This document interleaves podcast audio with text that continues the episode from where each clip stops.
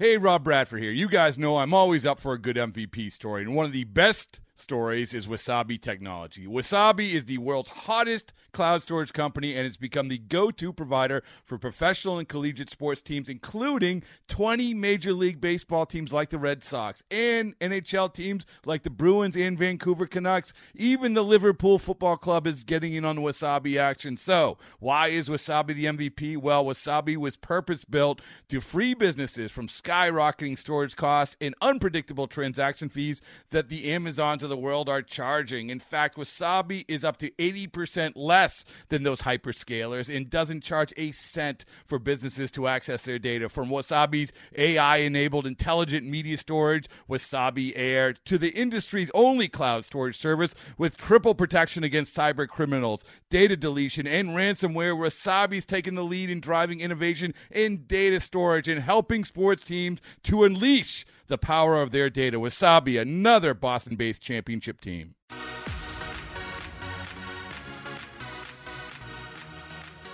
Welcome to MLB Extras, the Chicago White Sox edition. I am Alyson Footer, and I'm here with my friend Scott Merkin. We are going to uh, talk a lot of White Sox baseball for the first time. I've never hosted a White Sox podcast. This is very exciting. Um, and Scott, we have some things to talk about. Oh my goodness! So uh, it's fun to see the White Sox in the Manny Machado sweepstakes. There was reportedly a seven-year uh, deal offer made to him, uh, maybe eight years. What can you tell us about that? And then we'll kind of dissect their chances of getting him.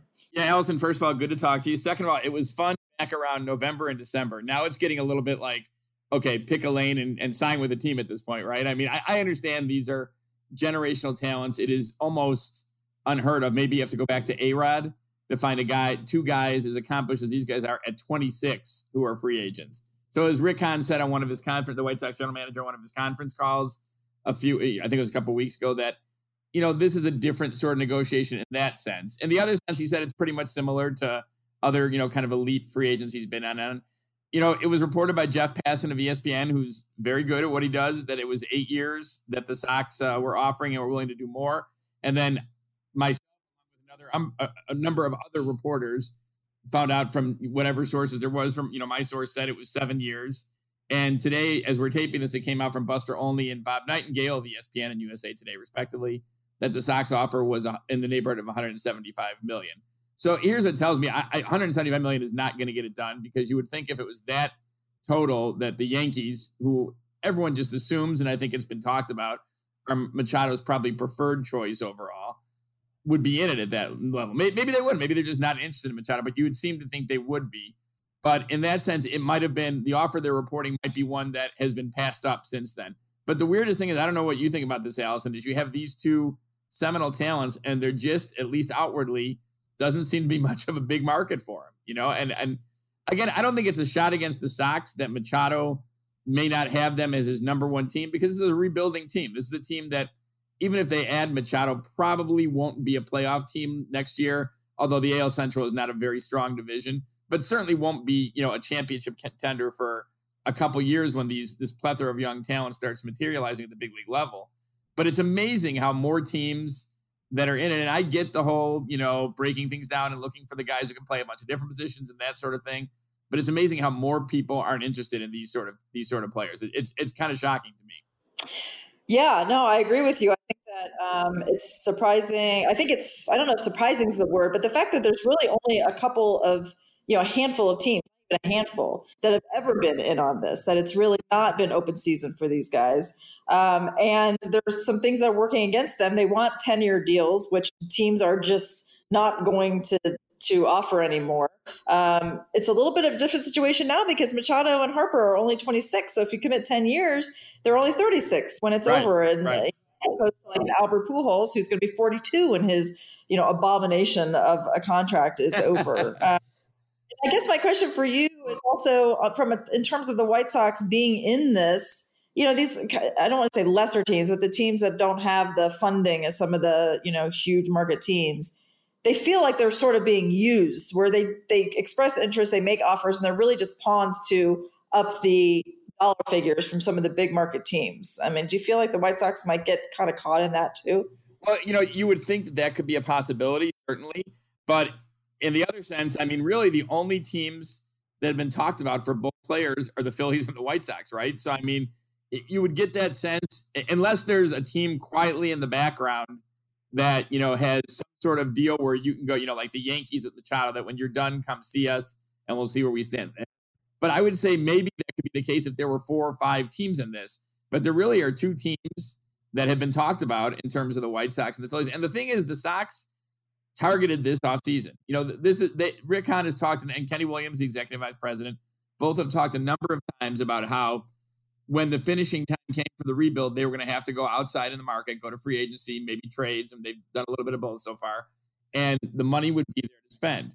Well, these are not finishing moves. As great as Harper is and as great as Machado is, this is not going to finish the rebuild. But they can't wait until it's that time to suddenly go in the market. So they're being opportunistic now, and their payroll is pretty much, you know, eh, very. It's like an eighty-one million dollars right now with all the moves they've made. But for the coming years, it's you know pretty open where they can take this kind of salary. And so, I mean, I don't think they're being used in that sense because of the fact that they do have the money to and you know they want to be players in this. This is not this is not kind of wading into the pool and see if you know something comes back. They're diving right in on this. So yeah, I guess it's a small possibility in there, but there aren't many teams to be used against right now. So it's it's kind of that's why the Sox are not certainly whatever their offer is, they are not going to negotiate against themselves in this whole situation. Yeah, it kind of reminds me a little bit of when the Nationals were pursuing Jayson Werth, and maybe he is the poster boy you know a team that is terrible and goes out and spends a lot of money on a free agent. Um, and and they basically told Werth like we're absolutely going to be in the mix for postseason contention in two more years, and we are going to be there for a while. And you're the guy that we want there when we're good. Uh, and that kind of that would be a good selling point for the White Sox. Um, but yeah, if this if this offers 175 million, they're almost asking the Yankees to come in and offer 210 million, right? I mean, it's just these are numbers that are you know way lower, and that a bigger team could come in and sweep in and and make that bid. Uh, so I guess I'm a little confused about this. and assuming you know, it's assuming the uh, we I really haven't heard much exactly on the money. I know Hector Gomez, who's a really good reporter out of the Dominican Republic. I believe he was the first one who had information on Wellington Castillo's uh, suspension last year. He mentioned that the Sox offered 250. Now that would that would still be below what you know. I know Dan Lozano and Manny Machado, or just the public thought going into this whole process, but it would be a little more commensurate with what you figured he'd get out of this. But yeah, 175 million. If they get him for that eventually, that's a gigantic bargain because Machado's a tremendous player. And so then it goes to the fact of you know, let's say it's 175 million with just hypothetically, or even 210 million with opt outs. So then, do you want the security of that seven or eight million, a seven or eight year deal? I'm sorry, or do you then go to a team that you know is going to contend and maybe just like a three year high, you know, average annual value deal, and then go back into free agency at 29? And you're still not very old at 29. God, I wish I was 29 again. And uh, you're not, you're not old at all at that. You know, the only thing you risk is injury. But I've had people tell me that people know what Harper Machado are about. So it would have to be almost, God forbid, a severe career ending injury to change the market on them, really. So that's another option they could go to. I think most people believe that neither of these guys are going to leave money on the table, is assuming it's there. So I doubt that's an option. But if it ends up being way lower than what they thought, do they start engaging other teams for, you know, that they know they can go and win on for two and three year deals? You know, Machado played in the World Series last year. So maybe he's not all for like you said, being the Jayson Werth guy and dealing with losing for two years and then hoping everything comes together, or maybe even a year and a half or whatever, and then hoping everything comes together at that point. We'll see, I guess. Yeah. Well, moving to the uh, players who actually are on the roster right now. Uh, we're gonna we're gonna kind of examine a, a, player that we think will be a contributor in 2019. We're gonna do this regularly leading up to spring training. We want to talk about Lucas Giolito member of the starting rotation. He, uh, you know, I covered, of course, a, a, lot of White Sox spring training last year, and I remember being uh, very impressed by the talent that the White Sox had accumulated um, through their rebuild, and really thinking, you know, they are onto something with this pitching staff, um, these future pitchers. And I, I looked at Lucas Giolito as a guy who's going to put it all together very soon. Now, the season didn't go so great for him. He had some good points, he had some not so good points, what do you think he needs to do and to, to really turn a corner and be a be a real force in that rotation? Well, first, this is a good uh, good spot for me on the record to thank you and Richard Justice and Jesse Sanchez and Fabian Ardaya, who ended up was was my agent at one point and now works for another company, got a full time gig in the process for helping out as my herniated disc went from like two days to the entire spring training last year. knock on it was my pleasure. Knock on wood, everything's healthy right now, so let's keep our fingers crossed. But you know, that's the interesting thing you bring up about Giolito is I think coming out of spring training, people were looking at Giolito not as just a guy in the rotation; they were looking at him as maybe you know the the de facto ace of that staff. That he was he was that good in spring training. I know. I remember watching a game since I couldn't move much off my couch uh, during during spring against the Cubs, where I think he went like six scoreless innings and struck out seven or eight in that game. And then for some reason, it just didn't click once the season started. And the biggest reason was his mechanics were off and he was walking people. He led the American League in walks. He was second to uh, Tyler Chatwood of the Cubs overall in free passes in all of baseball.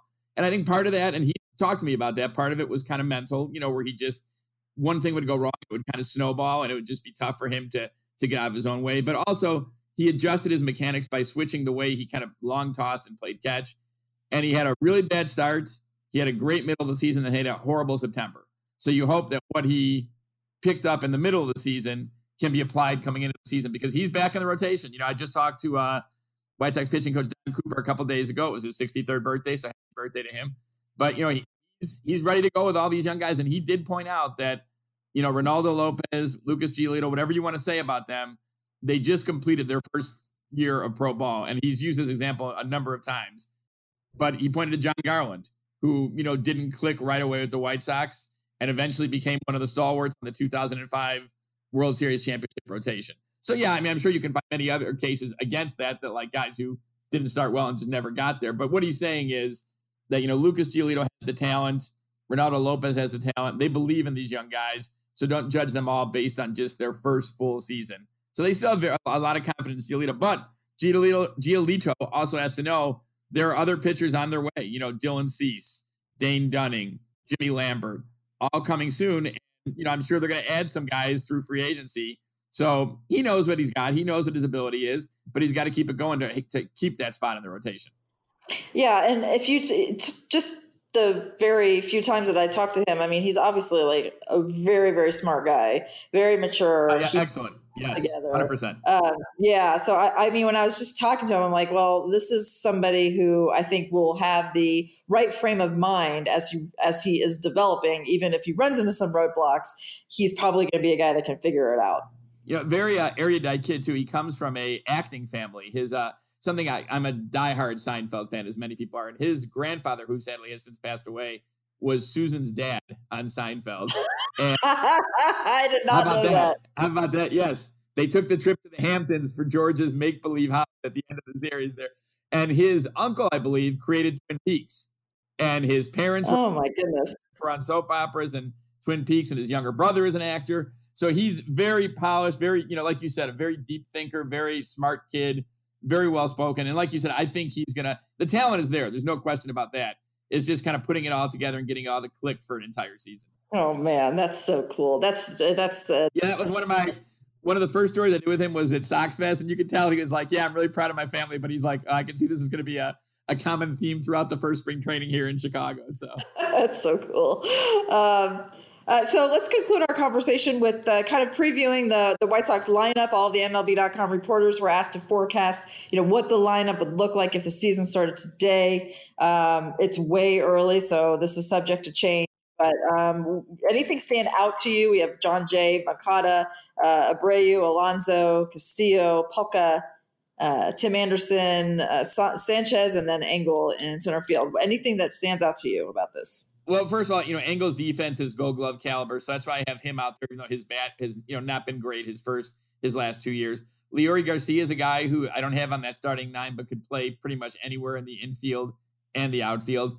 And then you have to, of course, consider the 600 pound elephant in the room and that, you know, will Machado, will, uh, I'm sorry, Machado sign? Will Bryce Harper sign? I don't think both of them will sign with one team anywhere, let alone the White Sox. But that changed the lineup. And then let's not forget, you know, come April, if not breaking camp, Eloy Jimenez is going to be stationed out in left field. And another guy, Nicky Delmonico, is, is a guy who can come in that picture. But the biggest thing that stands out to me is Rick Hahn already, without adding Machado or Harper, has kind of balanced out that lineup. They were a little right-handed heavy, and adding Yonder Alonso, who does happen to be Manny Machado's brother-in-law, and Jon Jay, who happens to be a good friend of Manny Machado, so it kind of works in two purposes.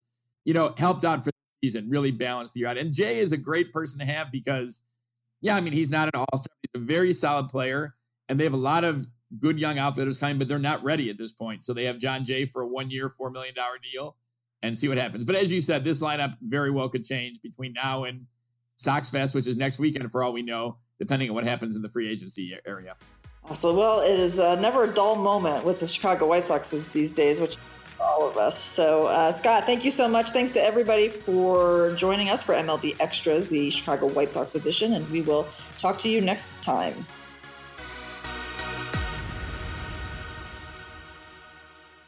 It's blazing hot outside. You get in your car to turn on the AC to get cold air pumping, but it blows hot air out. This issue is commonly caused by low refrigerant due to leaks in the AC system. You want an easy, all in one solution that will restore the cold air in no time. AC Pro Recharge Kits. Make restoring cold air easy for even those with zero DIY experience in less than 10 minutes. Save time and money versus going to a shop by picking up an AC Pro Recharge Kit today. Be a pro with AC Pro.